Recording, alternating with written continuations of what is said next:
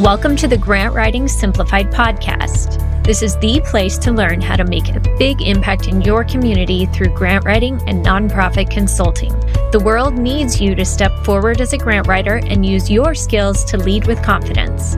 I'm Teresa Huff, former special ed teacher turned grant writer and nonprofit strategist. In my twenty years of freelancing, I've helped nonprofits triple their funding and exponentially increase their reach.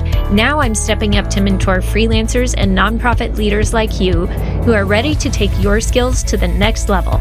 It's time to get intentional about your vision so you can create lasting change in your community. Learn the skills and strategies you need to become the grant writer the world needs. Let's do this.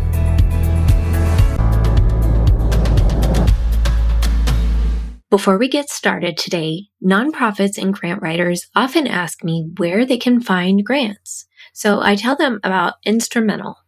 Instrumentl makes my grant searching process go so much faster. It has so many features and data right there, and they'll even walk you through setting it up to help you get the most out of the system. Instrumentl brings all your grant prospecting, tracking, and ongoing management under one roof. In fact, I partnered with Instrumentl to give you a free two-week trial and fifty dollars off your first month. Go to teresahuff.com slash Instrumentl, that's instrument with an L, and use the code G W S P O D to start your free trial. That's teresahuff.com slash Instrumentl. Go give it a try. Hey friends, if you are interested in grant writing, I want to invite you to join me on the Fast Track to Grant Writer. In this ninety-day coaching program, I'll help you learn the skills you need to level up your grant writing career. You can start today at teresahuff.com slash VIP. Lately, we have been talking about being a go-giver and the book The Go-Giver, and how this mindset shift can change not only your own life, but also the people around you. A couple of weeks ago, I talked with the co-author, Bob Burg, and I highly recommend you listen to that interview. He had such down-to-earth wisdom and practical advice for shifting your mindset, and we specifically talked about how that applies in the context of nonprofit work. Today, I have another treat for you. I'm talking with the other co-author, John David Mann, and his wife, Anna Gabriel Mann, who also have partnered together to write The Go-Giver Marriage. These two are just the most delightful couple, and I thoroughly enjoyed our conversation. Now, we are talking about The Go-Giver Marriage, which they graciously let me read a copy. And it's a fantastic little book. And it, just like The Go-Giver, has such practical, actionable takeaways. Whether you're married or not, this has good tips for relationships in general. And really, it's about changing yourself. And so I highly recommend you also read this book. But I can't wait to introduce you to this couple because they are just delightful. John David Mann is the co-author of more than thirty books, including four New York Times bestsellers and five national bestsellers. So with that wisdom, he also shares quite a bit of writing tips with us too, in case you writers or grant writers are listening out there. The two thousand eight parable, The Go-Giver, that you've heard us talk about quite a bit, that he co-authored with Bob Burg, earned the twenty seventeen Living Now Book Awards Evergreen Medal for its contribution to positive global change. They have created a worldwide movement with this little parable. His wife, Anna Gabriel Mann, earned her degree in clinical psychology before going on to serve as an educator, therapist, corporate trainer, speaker, and coach. She currently coaches Go Giver Marriage clients and leads the Go Giver Marriage Coaches Training Program. She trains coaches from around the globe. She also has vast experience in working with nonprofits and has a great perspective that she shares in the interview as well. This interview speaks for itself. Without further ado, here you go. Anna and John, welcome. I'm so happy to have you guys. I've been excited to sit down and talk with you. Tell us a random fact about yourselves. A random fact about me is I played the cello in my childhood, and my plan was to be a concert cellist. And I obviously did not become, I, I did originally. I started out actually in my adult life as a concert cellist, but got sidetracked into so many other things, and it turned out that I was a writer. Very cool. And do you still play? I really don't. Not very frequently. I I I play in my head constantly. You know, there's music always going in there. But no, I've really put down the bow and picked up the pen. That's a fair trade-off, I'd say. Anna, how about you? A random fact about me is that I was a modern dancer, a professional modern dancer in my twenties, and lived abroad and danced. And also um, then when I left the career of dancing or the profession, I went on to go to graduate school in dual major of dance movement therapy and clinical psychology and counseling. So I, I you know, kind of took my love of movement into my work. I love how both your backgrounds incorporated a different type of art completely, and how that still incorporates into your work. Yeah. Yeah. That's yes. intriguing. I think that's important for people that have hobbies or random talents like that to still bring it in and have that outlet. You know, it fertilizes your brain and the way you think about things, the way you see things. I mean, I was, I didn't mention this, aside from being a cellist, I was also a composer. And I, I was, I mean, I was really into being a composer. I had stuff performed in, in venues all over the world, and I won some awards for composing. And that was a big thing for me. I haven't composed in decades, but my writing is completely informed by my sense of, of musical composition. And I think that's true for both of us. I think that's true for everybody, actually. The the interests and pursuits, and you say, as you say, hobbies, avocations, the skills and talents that you develop, they inform everything else that you do. You know, they're not just side things you do. They're they're central things you do. That's true. We tend to separate into boxes, but it's really not. And you just kind of went from one type of composing to another. Instead yeah. of notes, it's words.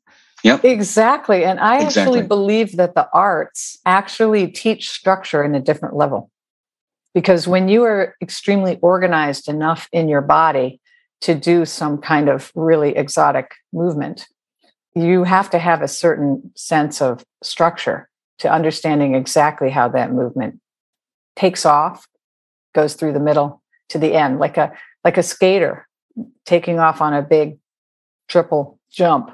Mm-hmm. You know, she has to know exactly, or he has to know exactly what foot they're leaving the ground on and exactly how that movement goes.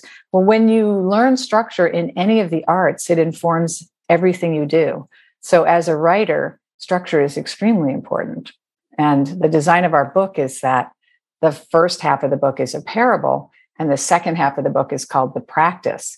And one is a sweet story with a fable inside of the parable that illustrates the concepts. But the second half, The Practice, concretizes the whole thing and puts it into action. I love that comparison, because I often say that grant writing is both an art and a science.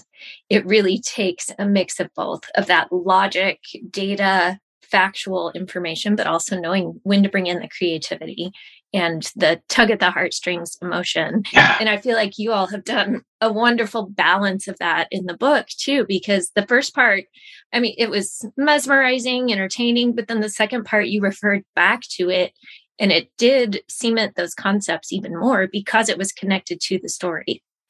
Yep. The thing about grant writing is grant writing is like proposal writing for a book. That's what I was going to say. The proposal for this book was twenty-six or twenty-eight pages long. And when you do a proposal for a publisher, you have to put every element of who all the other books are that are like your book, you know, comparisons and why your book is has a place in the marketplace. You have to give its unique proposition. You have to spell out your entire marketing plan. I mean, it's really complex. And our agent actually gives our proposal from this book to other authors to emulate. And yeah, so that's used as a model. Yeah. Yeah. That, that it's, you know, there's a, there's a piece of this book that the readers will never see, exactly what Anna's talking about. And that's the proposal that came before the book. And, and, and you know, I've, I've published over thirty books, and shh, telling my dog to be quiet.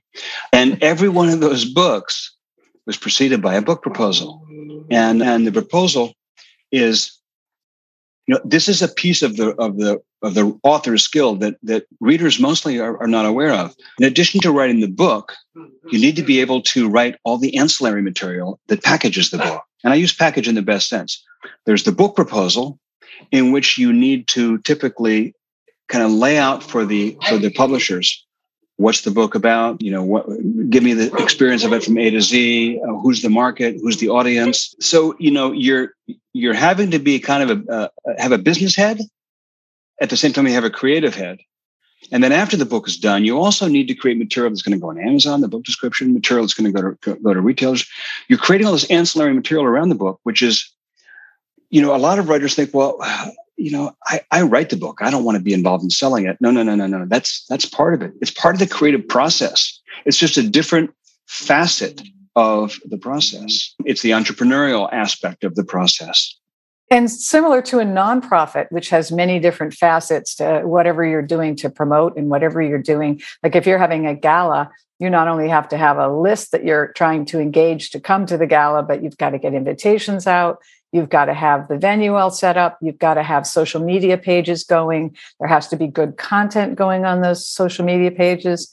You know, it's very similar in the sense that whether it's a book or a nonprofit, there's a marketing arm to it that really has to be real. There has to be a really good-looking website.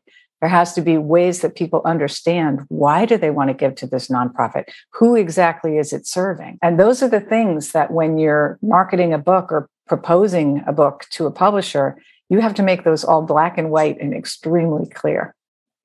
That is so true. And both the book proposal process and the grant process are highly competitive, it sounds like. I mean, I haven't been through it, obviously, as extensively as you all, but the competition is fierce. Absolutely. Absolutely. It's fiercer than ever because the marketplace is just flooded.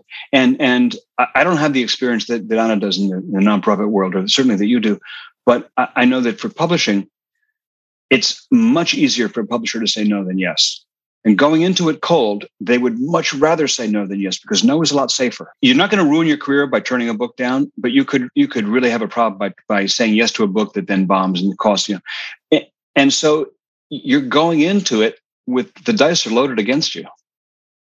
So you have to really go over the top with being accurate in what you're doing, what Anna's describing. Yep. Yeah. And also in grant writing, to take it back there, because I've written grants for nonprofits, you have to have a very real emotional hook at the front of your grant that speaks exactly to the clients that you serve. A story or something that summarizes the reason why this need is great, and why you really want this particular funder to understand why it's so critical that you receive this funding. And so, you know, one of the nonprofits that I was part of served soldiers who had returned from abroad and who had P T S D. And they happened to be special operators. So they're in a unique class all by themselves. And yet, one of the things that people don't realize about special operators who have P T S D, or any soldier that has P T S D, is the, is the entire family has P T S D. And so who we were really serving was the families, because the soldier with P T S D is often not employable. And so mom is pulling the weight, or dad, depending on the situation. And it really puts the kids in a unique position of having Uh, a parent, and, and all kinds of trauma is generational. And as a therapist, that's one of the things that I really understand. And I understand it firsthand because of my father's experiences in World War Two. So I share that only because that was the emotional hook that we would put at the beginning of any grant, was helping people to understand that ballet classes might not happen. Soccer might not happen, because those are all extras now. It's not like twenty or thirty years ago when you could be part of the soccer team at no cost. Now you've got to buy these uniforms and pay to get in. And, you know, so parents that are under the kind of stresses like that can't afford it. Mm-hmm. Not to mention the logistics and shuttling kids to practices and all the events and coordinating when maybe you're both strapped for time and working. And yeah, maybe mom's strapped for time and dad still can't drive. Mm-hmm. You know, I mean, so when you explain, you know, taking that time, and that's really in a book proposal, you know, it's the same. really explaining the details of why this is a significant topic and how, who it's going to reach, what your audience is. Right. And I try to convey the importance of thinking like the reviewer. They have so many grant applications to weed through, and they are looking for reasons to chuck some out the door. Same with book proposals. Whereas if you can be more competitive, think through those stories, make sure your facts are in order, everything lined up, you can be much more competitive. And I'm sure yours is the same way. So I'm curious, I've read your background as to how this came about, and it's been a long time brewing, but why now? Why do you feel like this is a really impactful time in history for this book to hit the shelves? You know, we started writing this after COVID started.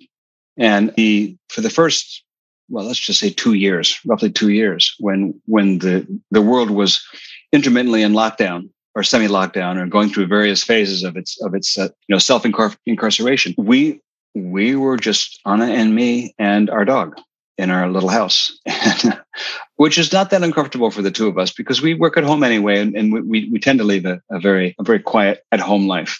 You know, we used to do a lot of traveling to speak and a lot of travel to work with corporations and so forth. But we we have a more sedate life now because I write from home, she writes from home, we work from home. It's great. But what we saw happening in the world around us was just heartbreaking. Aside from the obvious, people dying, or long haulers being ill for, for long, long times, and kids, you know, missing out on education, and, and people being decimated financially, economically, obvious things. Also, people were under such stress domestically because people were suddenly at home, and suddenly there was the four walls and the two of us, and we're looking at each other, and we never planned to spend this much time together. Yes, we love each other, but we're we're getting cabin fever. It's a test. It's a test, and a lot of people flunked the test. A lot of people really had a hard time. We have friends who are who are active therapists as well as Anna, who, who will tell us that, you know, they're way more busier than they've ever been before. We had a we did a podcast a couple of days ago with a, with a fellow whose wife is a psychotherapist or a social worker, and she said that she got into it part time just before COVID, and now she's double full time. There's no way she could be part time. Our agent told us you can't book an appointment with a psychiatrist in New York City unless you want to go three years out. People are screaming for help because they are, their relationships, their marriages, their families are under such historic stress. So we felt like, as you know, because you've got the background, we wanted to do this book for nearly twenty years. It was an idea that Anna had back when the first Go Giver was was just an apple in, in our eye. That's not the right expression, but you know what I mean. Gleam in our eye, twinkle in our eye. um, this felt like the time. People need it more than ever. So, you know, if if not now, when? So we wrote the book during COVID. We sold the book to a publisher during COVID. We published it, and it just it just came out a few weeks ago. So it felt like the right time.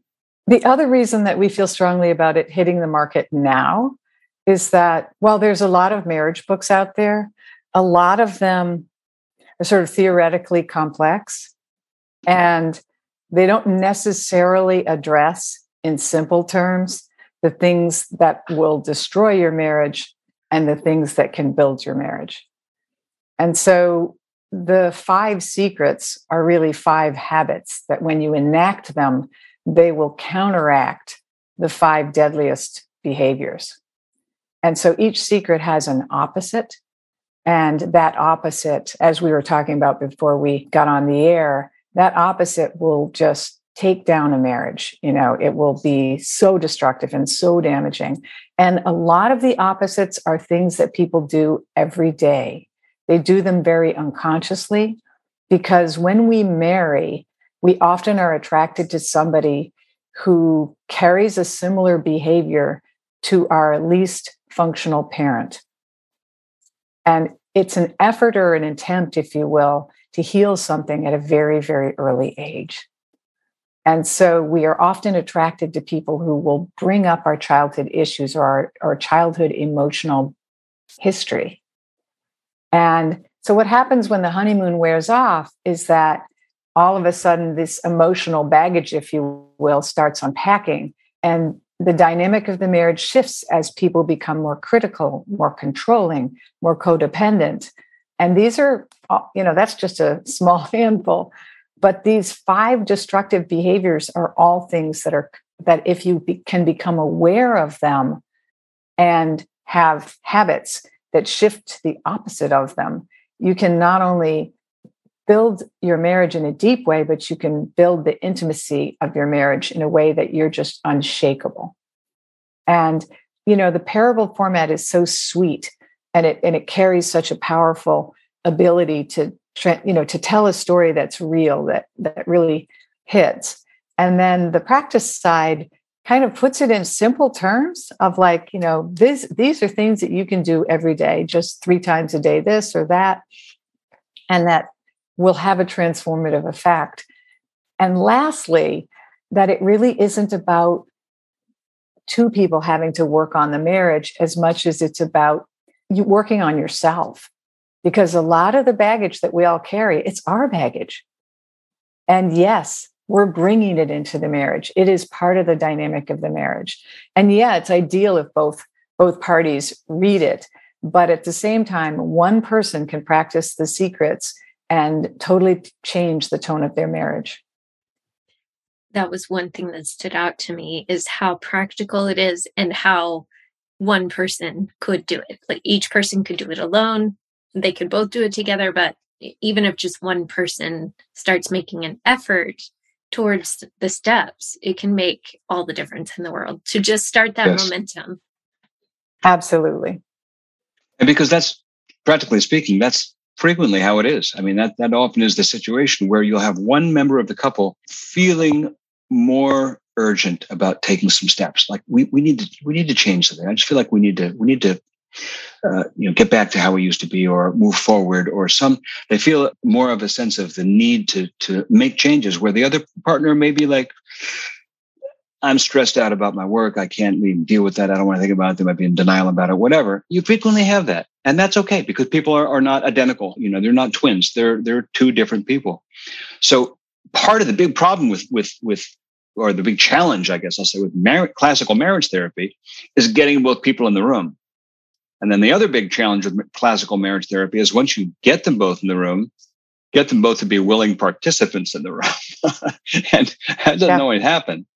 I've been in that room. I know that experience. and, and that's and finger pointing. Yeah, and, exactly. Yeah. It's very real that often one person really want to, wants to work on the marriage. And often that person has real distinct ideas about what's wrong. Yeah. But it doesn't mean they're right about what's wrong. But the other person is either ambivalent or dragging their heels. Or defensive. Yeah. You know, they feel like, ah, and it was, they're like they're going to have fingers pointed at them. They don't even want to walk in that door. Right. Yeah. And that's one thing that I like about the whole Go Giver series is that we can take responsibility for our own actions, and we can be responsible for making a difference with the things within our control, and kind of letting go of other people's behavior, other people's reactions to things. We can choose to make a difference in those key areas. And that seems to be a common theme, obviously, throughout the books, but it just makes it more of, okay, what can I do to make a difference? Which is kind of, I mean, the whole nonprofit realm. People are here because they're caring, giving people, and they want to make a difference in the world, but yet it's all messy. It overlaps. So we have to take it all into account and make sure we're taking care of ourselves too, and coming from that perspective as well. Absolutely. Really well said, because I think in the nonprofit world, you know, it, it's, it's very entrepreneurial. So you really have to be willing to take action and take responsibility. And also I think the go-giver concept, you know, of all the books, as you said, is really about acts of generosity. And it's funny because I have found both in fundraising for nonprofits that, you know, how you are interacting with the client, with the person who could conceivably give a gift to your nonprofit, is so powerful and so important. And if you're in the, like, you know, I'm just here because I want you to write a check state of mind, they not only know it, but they don't, they're, they're going to drag their heels as well. Yes. Because they want the decision to be theirs. And you need to be really, really chill and really capable of being a go-giver in the situation rather than a go-taker. Right. And I've often said there's a person on the other side of everything you write, whether it's a grant application, a book like this, an email, yeah. anything. It's a person. It's not an A T M machine. It's not a blank check. It's a person. And it's so important to build that relationship and care about the person first, and then build into those other pieces. But building that trust is so important. You know, the, the in the original Go Giver, there's there's five laws of stratospheric success, right? And law number four, and I write this in the in the afterword of the book, it was actually inspired by Anna, is the law of authenticity. And, and the the way this it's stated in the book is the most valuable gift you have to offer is yourself. Well, that is really applicable in in the, the context you're talking about. Because yes, you can explain all about this fantastic nonprofit you represent, about the mission it has, and the people whose lives will be affected. But ultimately, when you're sitting across the potential donor, they're buying you, right? They're, they're gonna they're gonna be put off from writing that check, or they're gonna be excited about writing that check, in significant part because of you, your passion for, for this project, your identification with the meaning of it, your relationship with what it is that's going on here. So, you know, it really is, it really does kind of come down to you in, in such a, in such a real way. You know, in relation to marriage, the thing we often say is when you work on a marriage, and this is going to sound so simple, but it's so easy to lose sight of in the heat of marital challenge. When you work on a marriage, you don't work on your marriage, you work on yourself. What that means is you don't get, you don't get to try to fix the other person. You don't get to try to adjust the dials on the other person's behavior. It's futile anyway. You can't. And if you try, you'll only make things worse. So it's you, you're really adjusting the dials in yourself. And, and we've talked about this already now. That's that's the you know that's the the key strategic point of the book, is that these are things you can do with yourself because you bring yourself to the marriage. The good thing about it is that tends to have a ripple effect. Once we start yeah. focusing on the others and focus on our making ourselves better and the principles you mentioned and always growing and always learning. Yeah, yeah. We start redirecting our focus. And if I can quote from the book, when you talked about what you focus on increases, all it takes is a decision, and it's a choice you make over and over. Yeah. I love that yeah. concept. It's just, you start with that. You start with that decision and keep making that. And it continues. You know, and as you know, in the in the second half of the book, which Anna wrote, which is called The Practice, and it starts out really saying the first chapter of that second half is called Love is a Practice. And the idea of that is exactly what you just said, Teresa. It's, it's, it's a choice you make over and over again every day. Love isn't some magical state of being that you fall into. Like we say, we fall in love, which sort of implies that it has nothing to do with us. It's like it's like a pool of water we fall into, and now I'm all wet. I'm all covered with love. And that's how it feels in the start. But it doesn't stay that way, because you get out and you dry off with your towel and you get dressed, you go about your life. And now you don't just fall in love every day. It's a, it's a series of choices you make. It's a series of choices about how you interact with your partner, how you speak to your partner, how you behave to your partner, how you treat your partner. And it's it's it's a practice. It's a, it's a practical thing that you actually choose to do every day, whether or not you're conscious of it. So maybe unconscious choices, we just want to make them conscious choices. It's like a muscle. You have to keep working yeah. out to build the muscle. Yes, exactly. And if you, could, if you can look at your marriage as an ongoing date, then you always want to do your best. You know, when people are dating, they're putting their best side forward always. And so acts of generosity in a marriage are really easy. They're not that hard, but people just get ambivalent and they get sort of on hold, and they just are going there. They, they become roommates instead of people who are getting closer and closer every day. And so when you start to use the secrets and you up the generosity in the relationship, the other person not only feels it, but sometimes they, because they don't know you've read the book, they're going, what's going on here? You know, I mean, this feels better. What are you up um, to? I'm not sure what we're, what, what, what's going on, but this feels better. And they notice it, you know, all of the secrets are based on developmental theory. which in, in a sense says that what you needed as an infant and as a child, you still need today as an adult. And every one of us has an eight to ten-year-old child inside of us that's still right there hoping that mom or dad says, you did a really good job today, you know? And so when you have a partner who's appreciating you in tangible ways on a daily basis, there's nothing finer than feeling like they get you and they and they witness you and they understand you. Would you say it's really making a conscious decision that the status quo is not enough? It is. Yeah, and I think it's making a conscious decision to to not take anything for granted and not operate under assumptions. And I'll give you a great example of that.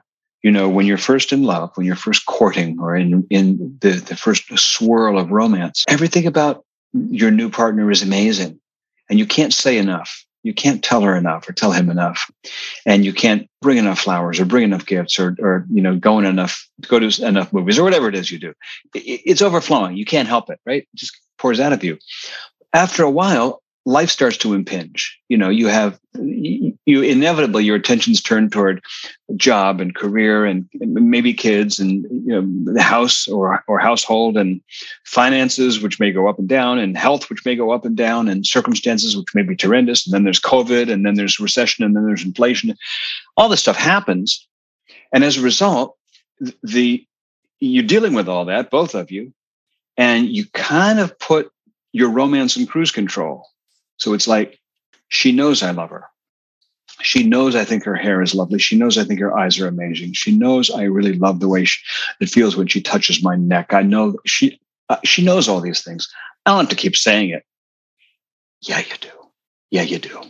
You know, there's this line in the, in the schlocky old Hollywood movie, love story, that says, you know, love is never having to say you're sorry. Maybe it's okay for Hollywood. It doesn't play in real life because r- real love, enduring love, lasting love, is you need to learn how to say, I'm sorry, in a way that's functional and that moves the conversation forward. So yeah, it's, it's, it's not assuming and not being on cruise control. And, and if I could add to that, because, you know, couples get into disagreements and there can be those moments where maybe you lost your temper because you were feeling anxiety. Like I, I had an example recently where somebody, you know, they got into a fight and it was over something that he had done with the kids that she perceived as dangerous. It wasn't really dangerous. He really had it under control. The issue was her anxiety. So when they sat down to talk about it, she started with an apology. She said, I just want to say first, I'm sorry. I feel like I lost control because my anxiety got out of bounds and I couldn't control it. And you don't deserve that. And I just want you to know that I am working on this and I really, but it hit a button in me where my fear rose so rapidly that I just, I just was terrified. And so I just need you to know that when you do these kinds of things with the kids, I I just, I need to know in some tangible way, even before you start, that every last safeguard's in place, that they've got, you know, things harnessed on them or whatever, because apparently he took them rock climbing or something like that. And, you know, it, it's stuff that parents do and kids do. And, yeah. you know, and he's a responsible parent, but for her, it was just took her over the edge. It was her material. It wasn't about him. But she was able to own that. And that made the conversation okay. And he was able to say, they will never not have helmets on. I will make certain they are double strapped. That will, this will, I will not take them to places that they can't manage or, or stay in control of. You know, I mean, so it was, a, it ended up being a healthy conversation. Mm-hmm. And that's the best you can do in a situation is own your own material. Then there's room for everybody to grow and there's room for compassion because her husband showed up as really compassionate. He got it that she was just truly afraid. And that that's a powerful moment between a couple. And for her to recognize and be able to name that is powerful instead of yes. just lashing out, but to take a minute and really dig deep. which, by the way, you know, may not come naturally. That may be something right. that, that takes practice. This, you know, when we talk about doing the work and doing the practice, that's part of what we're talking about. I know that, you know, from my experience, speaking for me, I'm really good at articulating a lot of things in the world. It's one reason I'm a writer. I'm really good at articulating mm-hmm. complicated thoughts, and, and and but I'm I am not historically good at articulating my own feelings, particularly when they're messy. And so that that for me has been something that I have needed to work on, to kind of, when I'm upset, you know, if, if Anna says, you know, I see you're upset, can you say what's going on? My first reaction tends to be, no, I can't, I can't, I, I don't, I don't feel like talking about it. Well, why don't I talk about it? Because I don't know what's going on. All I know is I feel bad. You just need to uh, process a bit first. Yeah. And some, sometimes because she's so allowing, because she's so gracious, and because I know that no matter what I do or where I go, it's not going to cause her to lose respect for me or feel, you know, bad, bad about me. She's going to be holding me up no matter what, because I know that she's got my back. I may be able to have that, that processing with her, have that conversation with her. And I have many times. And it's really helped me get externalize my thought process. And I hear myself talk about it out loud, says, oh, okay, now I get what's going on because I just explained it out loud. I couldn't do that unless I knew she had my back, unless it was just rock solid. And that's, you know, that's part of the healing that a relationship, a great marriage can provide, is the opportunity for us to have a partner in growing and healing. Exactly. And I, I want to touch on that for just a moment, because that that secret of allowing is really the secret that that addresses, for better or for worse, in richer and poorer, in sickness and in health, because there's going to be moments where things are rough. And especially when one of you is upset, if you can allow for the fact and have enough differentiation and separation, or individuation, if you will, to be able to allow and understand that this is his irritation, not yours, and to remember it's not about you, then you can be very allowing. So in that moment, I don't try to pry and have him figure out what's going on. Often my question is something like, I can see that you're having a hard day. If there's anything I can do to make your day better, let me know. And if you do want to talk, I'm here. And that way, he's just gotten seen. He's gotten witnessed. He he feels understood, because he is having a hard day in that moment, but he doesn't have to process it. And I think a lot of people try to dive in to processing with their partner, and that's its own invasion. And it doesn't allow for them the space that they might need just to process what they're feeling. But if you name it by saying, I can see you're having a hard day, I don't know what it's about, but if you want to talk, I'm here. And if there's anything I can do to make your day better, let me know. Um, if you want to take a walk or whatever, then they feel like they got seen, but they don't have to explain themselves. And that's powerful. You've essentially put out the welcome mat and said, you're welcome to come in when you're ready, but you haven't shoved them in the door.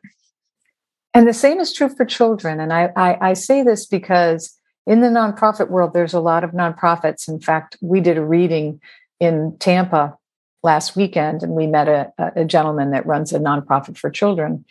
And, you know, you know, kids also deserve those same breaks, because a lot of times kids are put on the spot by a parent who's irritable, and, you know, and they ambush them, if you will. And the kid feels really, really, you know, anxiety rises. They don't know what to say. They're trying to explain themselves. They're defending.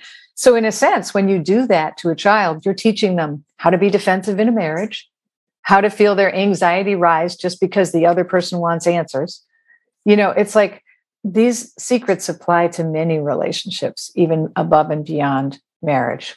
Yes. I'm thinking even just workplace dynamics within a nonprofit or within a board. Some of these things that you're saying are so applicable. Just giving people space. We know the situation's frustrating, or I can see you're having a rough day. I'm here if you need to talk. Some of these same principles really apply.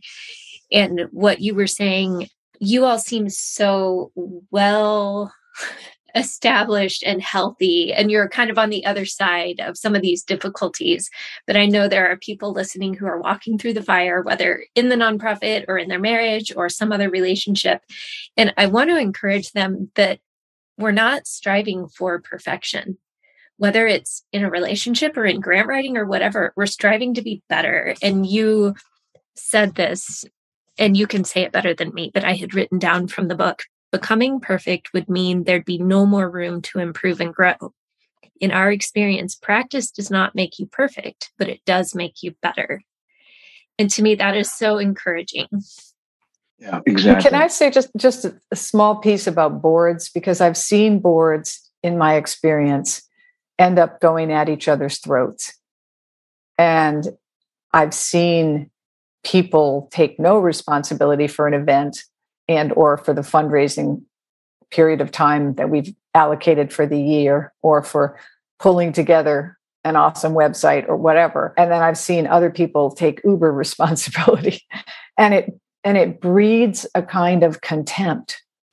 And in the one of the secrets opposite is contempt. And contempt is the moment where in any relationship, you've lost all respect for the other because they just have either folded their arms and said, mm-mm, not going to do it. Or, you know, they are waiting for someone else to take responsibility. And I think that, you know, and also control is one of the opposites of one of these five secrets.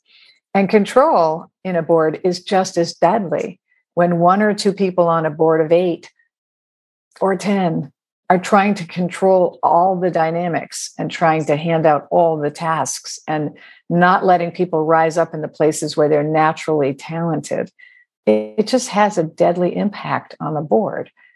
And in some ways, the director may be the person who keeps getting not only pigeonholed, but picked on because they're not able to be a class A therapist and control the dynamic of the board. Mm, um, they're in the line and, of fire. Exactly. Yeah. And I've seen directors get fired because a few members of the board who are very controlling decide that they're not quite fulfilling the job the way that they should be. And they're, they've come in on some really difficult budget. So the person's working for less than they're worth already. And they're wearing many hats because, you know, a director of a nonprofit is wearing many hats. Yes. So I, I say all of this because I think these five secrets apply dramatically to the dynamics of a board and to the kind of pressure the director's under. And I think that when people understand these opposites, these sort of toxic behaviors, they can really get in the middle of a board or in the middle of a marriage or in the middle of a family. Because when you're criticizing your spouse, your children are watching and they're not learning good things from that. Mm. So it's, you know, if, if, yeah, I, I just, I, I love these five habits or five secrets because I think that they teach people a lot about just how to be in the world, even with your siblings, your parents. There's just so many relationships that these are the cornerstones of what you needed as a child, and you still need them now. And even though with our parents, we, we continue to be the child in the relationship, we're constantly looking up to them, but our parents have just as much insecurity as we've ever dreamed of having. So those moments where you give them a beautiful card and you tell them what it meant that they did this or that for you, those are really powerful moments. You know, in my own experience, I, I found notes that I'd written to my mother years before that were in her bureau in, in a special place in the dresser because she had saved them because they meant that much to her. And so when you witness another person positively and you have your eyes geared to appreciating, it's so powerful. That's such a good reminder. And I say that often because our home lives affect our work and our work lives affect home, and it spills over into the other. And I so agree with you that these principles translate across yeah. the board. They really yeah. do. And if we can start making them habits, like you said, then it will carry over into all the other parts of our lives. And I think really that's the goal, is to help influence all of that and the people around us. It, it's true. And at the same time, um, You know, we had a friend, an early reader, who suggested that we call the book The Go-Giver Relationship. And the reason that we didn't was that we were really focused. I mean, I've been a therapist for couples, and we were very focused on it being about marriages. And partly because even though the secrets apply to business, they apply to family relationships, to your parenting, we felt that that marriage was an important focus simply because in people under thirty, sixty-five percent of them are getting divorced. And during the pandemic, those numbers went up dramatically. As well, there's a higher number of people after fifty getting divorced now. So people are deciding after twenty-year marriage to get out. And so we felt like if the dynamic could shift there, if we could put the focus there, it's great to be able to share that it applies in other places, but there's a real need there. Mm-hmm. That this is our nonprofit, if you will. Mm-hmm. True. Well, I like that you emphasize that meaningful change doesn't happen someday. It happens right now, today. And sometimes the smallest things make the big difference, especially when you do them consistently. And I often say action brings clarity. You need to start taking action. And grant writers come to me saying, I don't know where to start. I have these skills, or I've read these books, but I have no idea where to start. And yeah. I just work with them to say, start taking action, start with what you know and take action. And it sounds like, you know, if you wait, someday I'll be a grant writer, someday I'll do nonprofit work, someday I'll work on my marriage when I have more time, whatever it is, it someday is too late. It needs to start today. Yeah, yeah. Exactly. And, and it doesn't have to be some big dramatic thing, which yes. is which is which is that thing that it, it can be so intimidating. It's like, oh, I, I'm going to take that on. It's not even taking that on. It's doing things you already do every day, right. But just taking a left turn instead of a right turn, a little yes. bit different. Yes, and and, and you're absolutely right. And you're absolutely right. It's it's it, it's if you don't know what to do, take action. You can always course correct. Yes, but if you don't take action, there's no course to correct. So you're you're just sitting, you know, one of my, uh, I had a, a partner in business once who who gave his his team a quiz, which was there's six frogs sitting on, on a lily pad, and uh, five decided to jump off. How many are left? He said, well, one is left. He said, no, no, no, all six are left. The, the five only decided to jump off. They didn't actually jump yet. um, so that, you know, it's like, yeah, you can decide, you can, you think, I'm going to jump off this lily pad. Then you're still sitting there. Then you got to do something. Can always course correct. Often, and this is interesting about, you know, um, we talk about appreciating your spouse. Often when people start to go to put this into practice and, and go to, to start putting appreciation into words, they come back and it's like, this was awkward. I felt weird. I didn't know what to say. That's okay. That's course correction. It's like, okay, I started, you know, and I'm, I was all like tongue tied and I felt like an idiot. And she's like, what, what are you talking? That's okay. It's great. You just got to start. Just got to start. Move, move the ball down the field, make some decisions, make some choices. You get to do it over again tomorrow. Yes. And I'm so glad you said that. And I'm glad you're normalizing that. It's okay if it's awkward, whatever yeah. it is, whether it's at work trying to make things better, if it's at home trying to have better dynamics, it's okay. As a writer, and I've I've published over thirty books, and this still happens to me. Every book. I'm starting a book right now, actually. I'm starting my third novel. I'm in the middle of starting. And it's a mess. It's always a mess. That is, when I, the first, you know, there's a famous phrase by Ernest Hemingway, the, the first draft of anything is, is crap. Well, that's generally true. I know that my first draft is confused. I don't know where I'm going. That's how I find the story, is to start somewhere, start writing, start going. And as a writer, I can just assure everybody who's listening that no matter how many times I've written a book, and you'd think I'd know what I'm doing, when I start, it's always weird. It's always awkward. I'm still finding my feet. That's how relationships are. You're always making it up fresh every day. And if you have a partner who is in any way remotely committed to you on your team, that's going to be okay because they're doing it with you. And as a coach, I often tell my clients that, you know, they'll say, well, can I just put the secrets on a list here and I'll I'll just go at them myself? And it's like, well, you could do that, but you also could, you wouldn't have any accountability.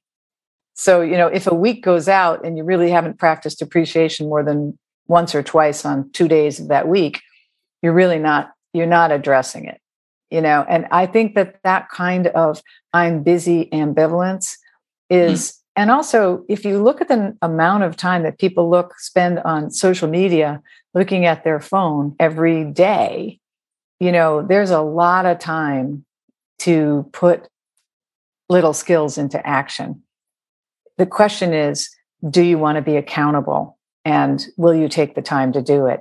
And it's the same with what you mentioned earlier, which is, you know, you can't wait to write the grant writing, to do, to write the grant. And I, what I want to add about that is that you can write the grant. And if you're, if you're really paying attention, you're going to get some accountability, which is take the grant and now give it to a seasoned grant writer and get their feedback. That's like, that's what having a coach is. You're getting feedback on what you're doing and you're, mm-hmm. you're refining it. You're getting better and better at it. And once you really refine it, you'll find that that seasoned grant writer will have the perfect hook to put on the front of the grant. She'll have a great cover letter that's so warm and so personal. She'll take it and shape it in ways that it'll be so much better. So don't be afraid to either see a therapist or a coach or somebody who can help you stay on track with shifting the tone, because shifting the tone doesn't happen just because you decide to, as John said.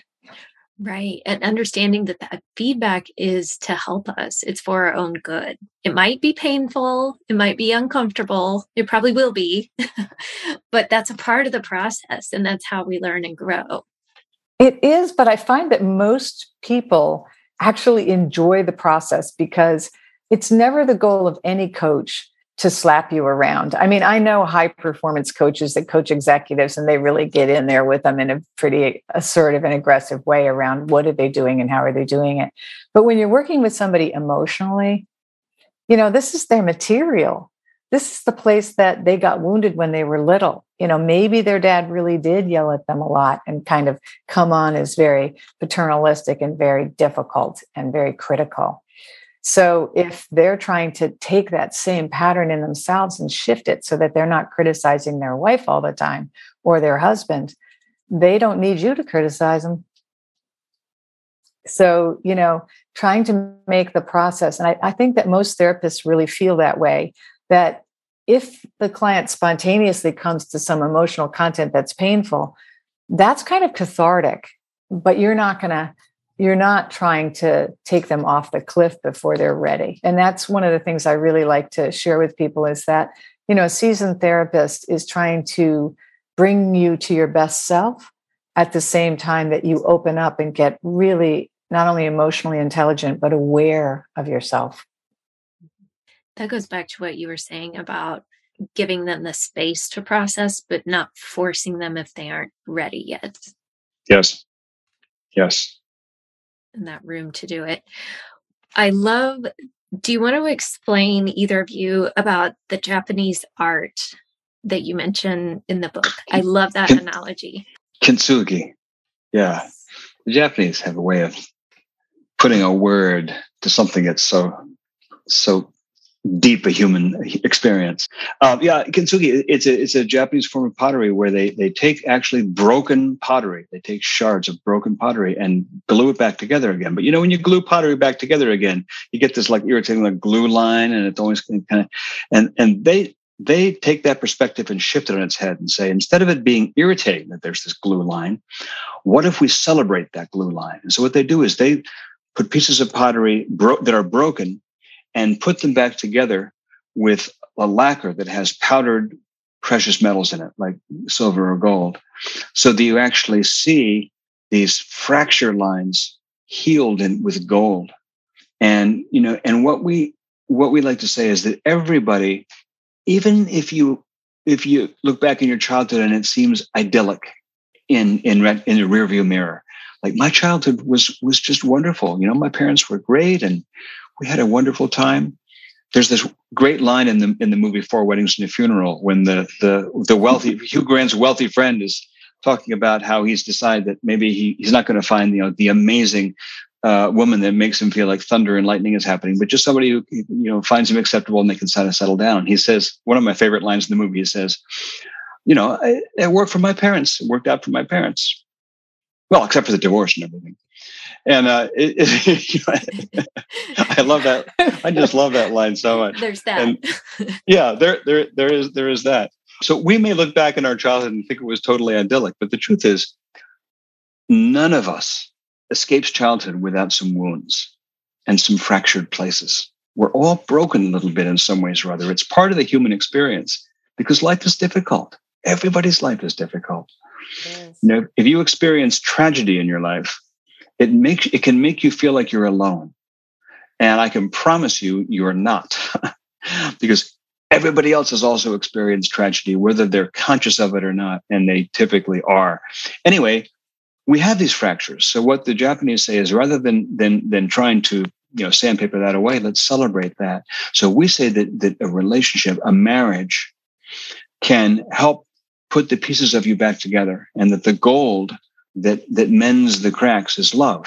That's really what love does. That that complete unconditional acceptance that your partner gives you, that allows you to take a fresh look at your wounds and start to put them, start to put them together, put the pieces together. And I want to just add to that. It's not that your partner makes you whole.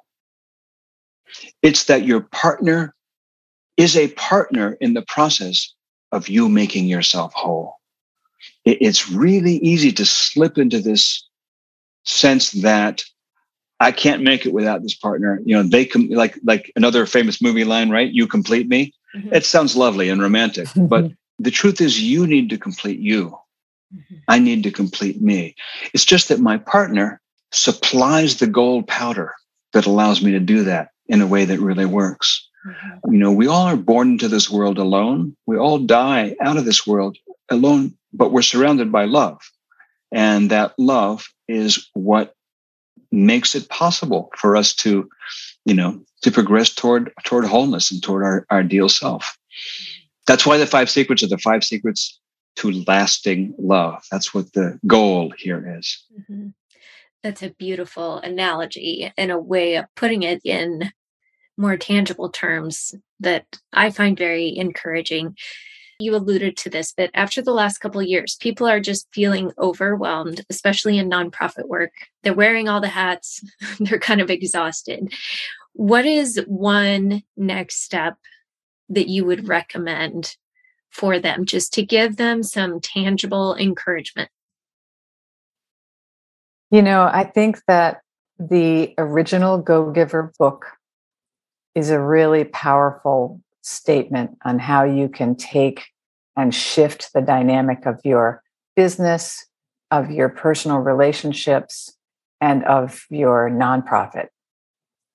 And I think combined with this book, it puts both the business side of it, which a nonprofit is a business, in combination with the personal or the relationship side of it, because as you said so eloquently earlier, there's a person behind every grant that gets approved, and there's a person behind every donation or every, you know, financial gift.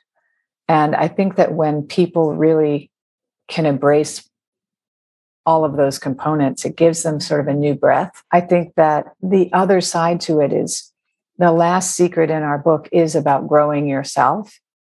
And I think that for any director who started a nonprofit that's been a fledgling, suffering nonprofit for six or seven or eight years, it's perfectly okay to sit and have that reexamination period where you decide whether or not it's got the legs to keep going.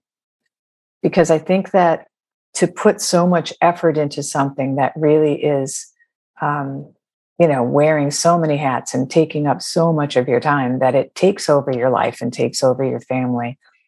It's really important to either be able to ask for the support you need from the people around you, get some new board members, get some new volunteers, get, you know, keep looking for whether or not this is a viable journey, because in some cases it isn't. And I think that I say that with the greatest compassion for marriages that have reached that place as well, because every now and then, you know, one person is really either, you know, I, and I don't really want to get into the topic of abuse because there's so many different facets to it. But there are times when uh, a marriage is so unequally yoked in terms of the emotional health of the two parties that it, it may be important for someone to have the support that they need to exit. And so in the nonprofit world, I, I say that simply because, you know, beating a dead horse, so to speak, is not necessarily a healthy thing for you or for the clients that you're trying to serve either. I've seen some small nonprofits fold into bigger ones so that they could add their message to a bigger, more well-developed, well-financed situation. And those kinds of mergers are also something that can be really powerful. So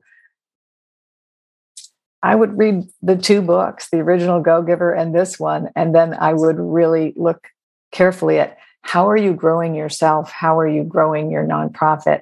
And what are the ways that you're able to, to use the skills, the personal skills to, to make that happen in a more fruitful way?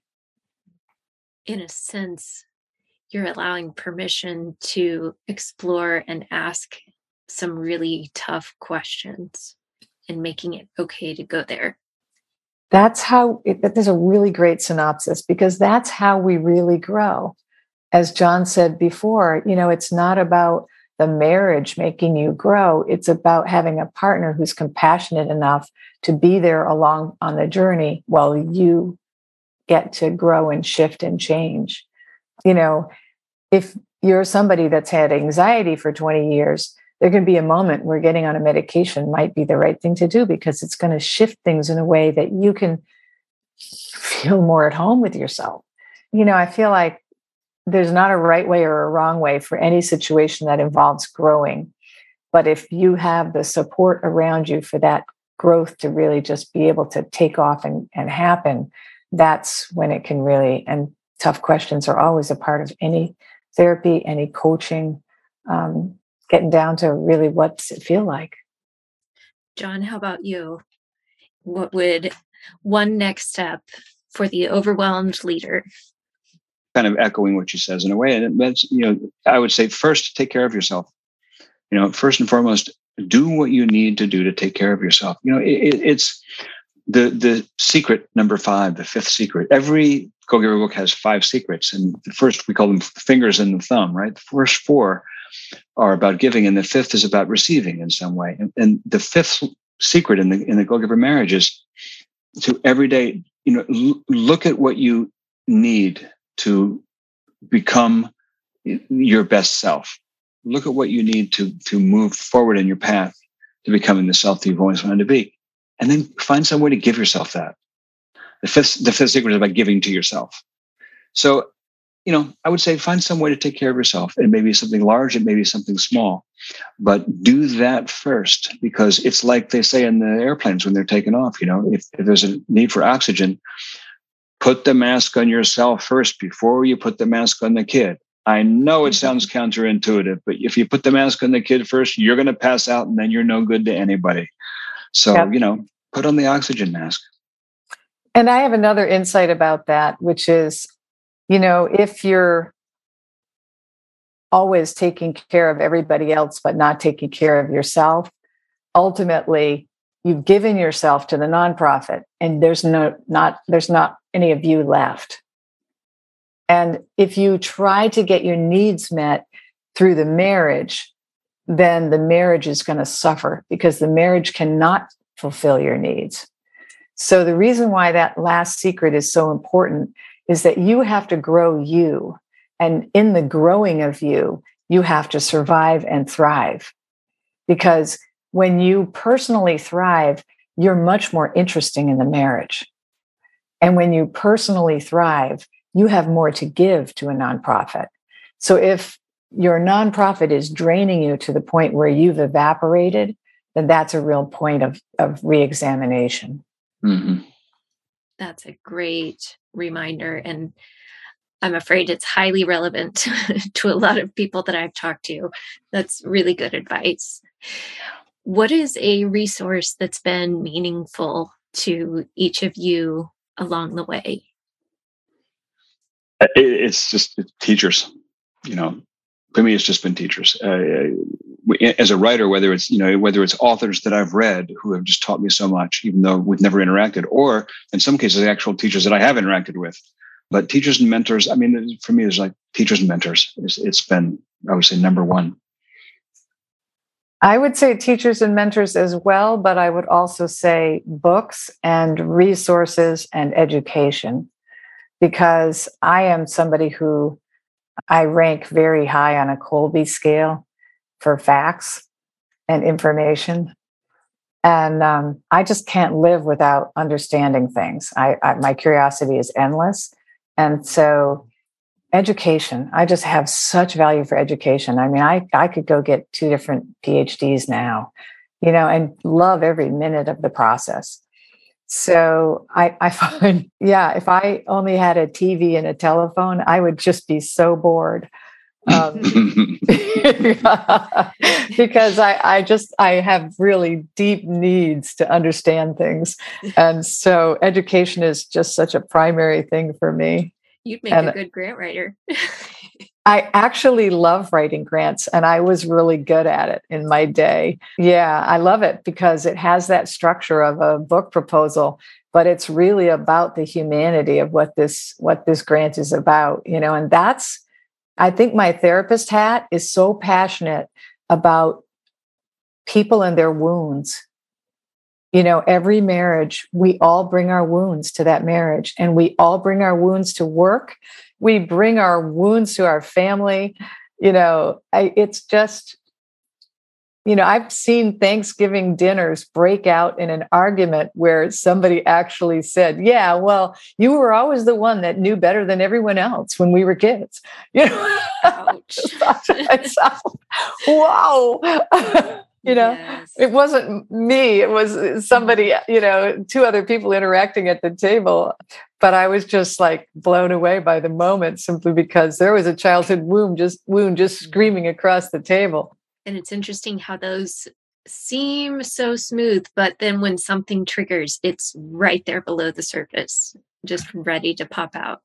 Exactly. And I think the other thing that I'm really in favor of with nonprofits is for boards and directors to go and have retreats. And I don't mean retreats where they go and play golf together and then have dinner and have some drinks. I mean retreats where they get down, mm-hmm. where somebody facilitates everybody having to ask a really answer a really deep question about what's wrong in their life right now, or what's working in their life right now, what part of being on this board isn't working for you. You know, like when we can start to examine the things that are making the dysfunction happen, you'll invariably find that among ten people, somebody knows exactly why this dysfunction has got a grip on us. Mm-hmm. And if you're all open to listening to that, you can really, it's like group therapy. For years early in my career, I, my first real teacher, if you will, that I worked with as a therapist, she was a senior therapist and she was brilliant. We did couples therapy groups together where, you know, six couples would be in the room. So now you got a dozen people plus two therapists facilitating. And so much would go down because one couple would start going at it while all the other couples were watching. And then we could go back to the other couples and say, well, what did you see happening here? And how does that happen in your relationship? It was like the most powerful education you could ever see couples go through. Mm-hmm. It was so deep and so real. So if boards can all drop the professional air, if you will, of who everybody is, because often there's power hitters on boards, and get down to what's wrong and what's making us not function properly and really examine. But they need a facilitator. They need somebody who can be that person that's kind of weaving this, you know, what's happening here, yes. So that it doesn't break out into a fight or into, you know, name calling session, if people can do that and be authentic and honest, I think there's a lot of room for growth, because I think that just like teams and corporations get dysfunctional, I think boards and nonprofits can get dysfunctional.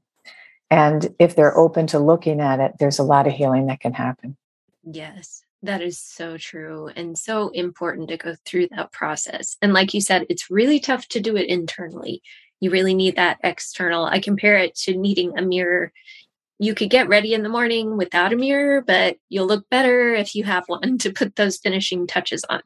Exactly. Or a therapist or somebody who can be that person who's compassionate to the fact that, you know, maybe this person just had a miscarriage or they just got divorced.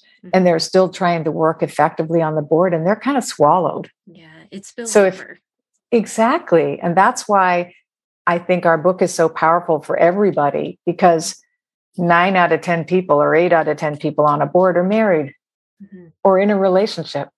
And whether they're married or not, these are solid principles for interaction. and yes. if, yeah, they're going to be in some types of relationships, whether it's marriage or just at work or professional or whatever, and these are still good. And it, you know, it's interesting you mentioned teachers and mentors, because essentially with the book and this whole series, you all have become mentors for so many people and such a good example of these principles yourselves that it's really inspiring. Thank you for that. We we would have to mention Bob Burg here, because the original Go Giver was written by John and Bob Burg. And they co-authored it clearly in terms of the concepts. John was a very successful businessman, and Bob has been a successful speaker and businessman as well. So they came, the concepts came together, and, you know, Bob has made it a mission to take that concepts out to the world. And we're very grateful for that, because the Go-Giver community is, is yeah. very large and very alive. And the book has sold more than a million copies. And, you know, there's a lot of people in the world that love the Go-Giver and love the power that it brings. I think if every nonprofit, if all the people on the board read the Go-Giver and also this book, there'd be just a lot of people would decide to operate differently. And they would also, everybody would get a lot more alive about who the clients are, as well as who the donors are. The donors really deserve a lot of praise, because they do come in and donate. Right. And there should be special, special things. You know, I was always advocating for every nonprofit at a gala to be spending a lot of time honoring the donors, because, you know, donors getting a lot of attention makes more donors want to get attention. And the appreciation. Exactly. Yes. Exactly.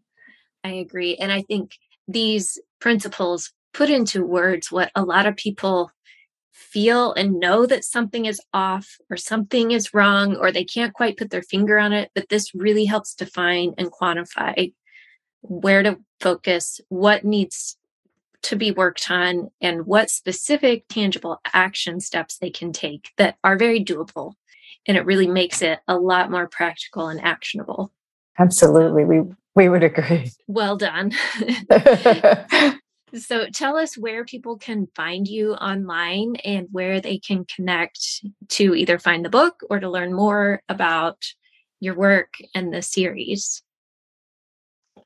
Well, we have a website, which is the, the book's website, go giver marriage dot com, go giver marriage, all one word, .com.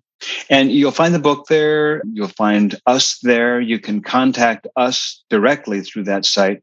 If you email the contact on the site, it goes right to us. The staff is us. Nobody else reads it. So you can say whatever you want. It'll just be us listening. And the, the workshops and programs that we're doing, uh, we put them on that site as well. So there's a page called Programs, which has our, our Zoom workshop for groups that we do, as well as our, our uh, coaches training program, which will be starting in the fall. Uh, as well as Anna's individual coaching, all the, all the services we we put together and that we'll develop in the future, they're all there in the programs page. And we have also, you know, various goodies. If you if you want to buy a book, if you don't have a copy yet, you can buy it through our site. That takes you to Amazon, Barnes and Noble, IndieBound, and so forth. But if you if you plug in the order number on our site, you get some goodies that we put together for you, some videos and and so forth. Um, so yeah, it's that's that's where you'll find us. go giver marriage dot com. Very good. I love that you are setting this up in such a way to help individuals, but also creating a bigger ripple effect. That's kind of yeah. what I'm about too, with the grants and the nonprofit work of teaching others to be more effective. Yeah. And I can see this in your work, just helping make that bigger impact and influencing for good. Yeah. Yeah. I, I am especially fond of our workshop called Living the Five Secrets to Lasting Love, because we do a deep dive into the five secrets, but we also do a deep dive into the five toxic behaviors. So people come away from the workshop not only really understanding, but they get that awareness where they start to say, oh, wow, I am criticizing my spouse.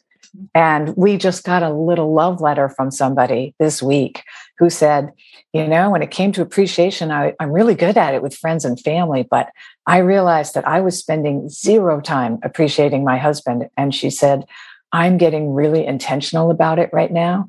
And it's like magic. She said, I'm just, I'm so astonished. He's really responding because I'm just taking the time three times a day to appreciate him.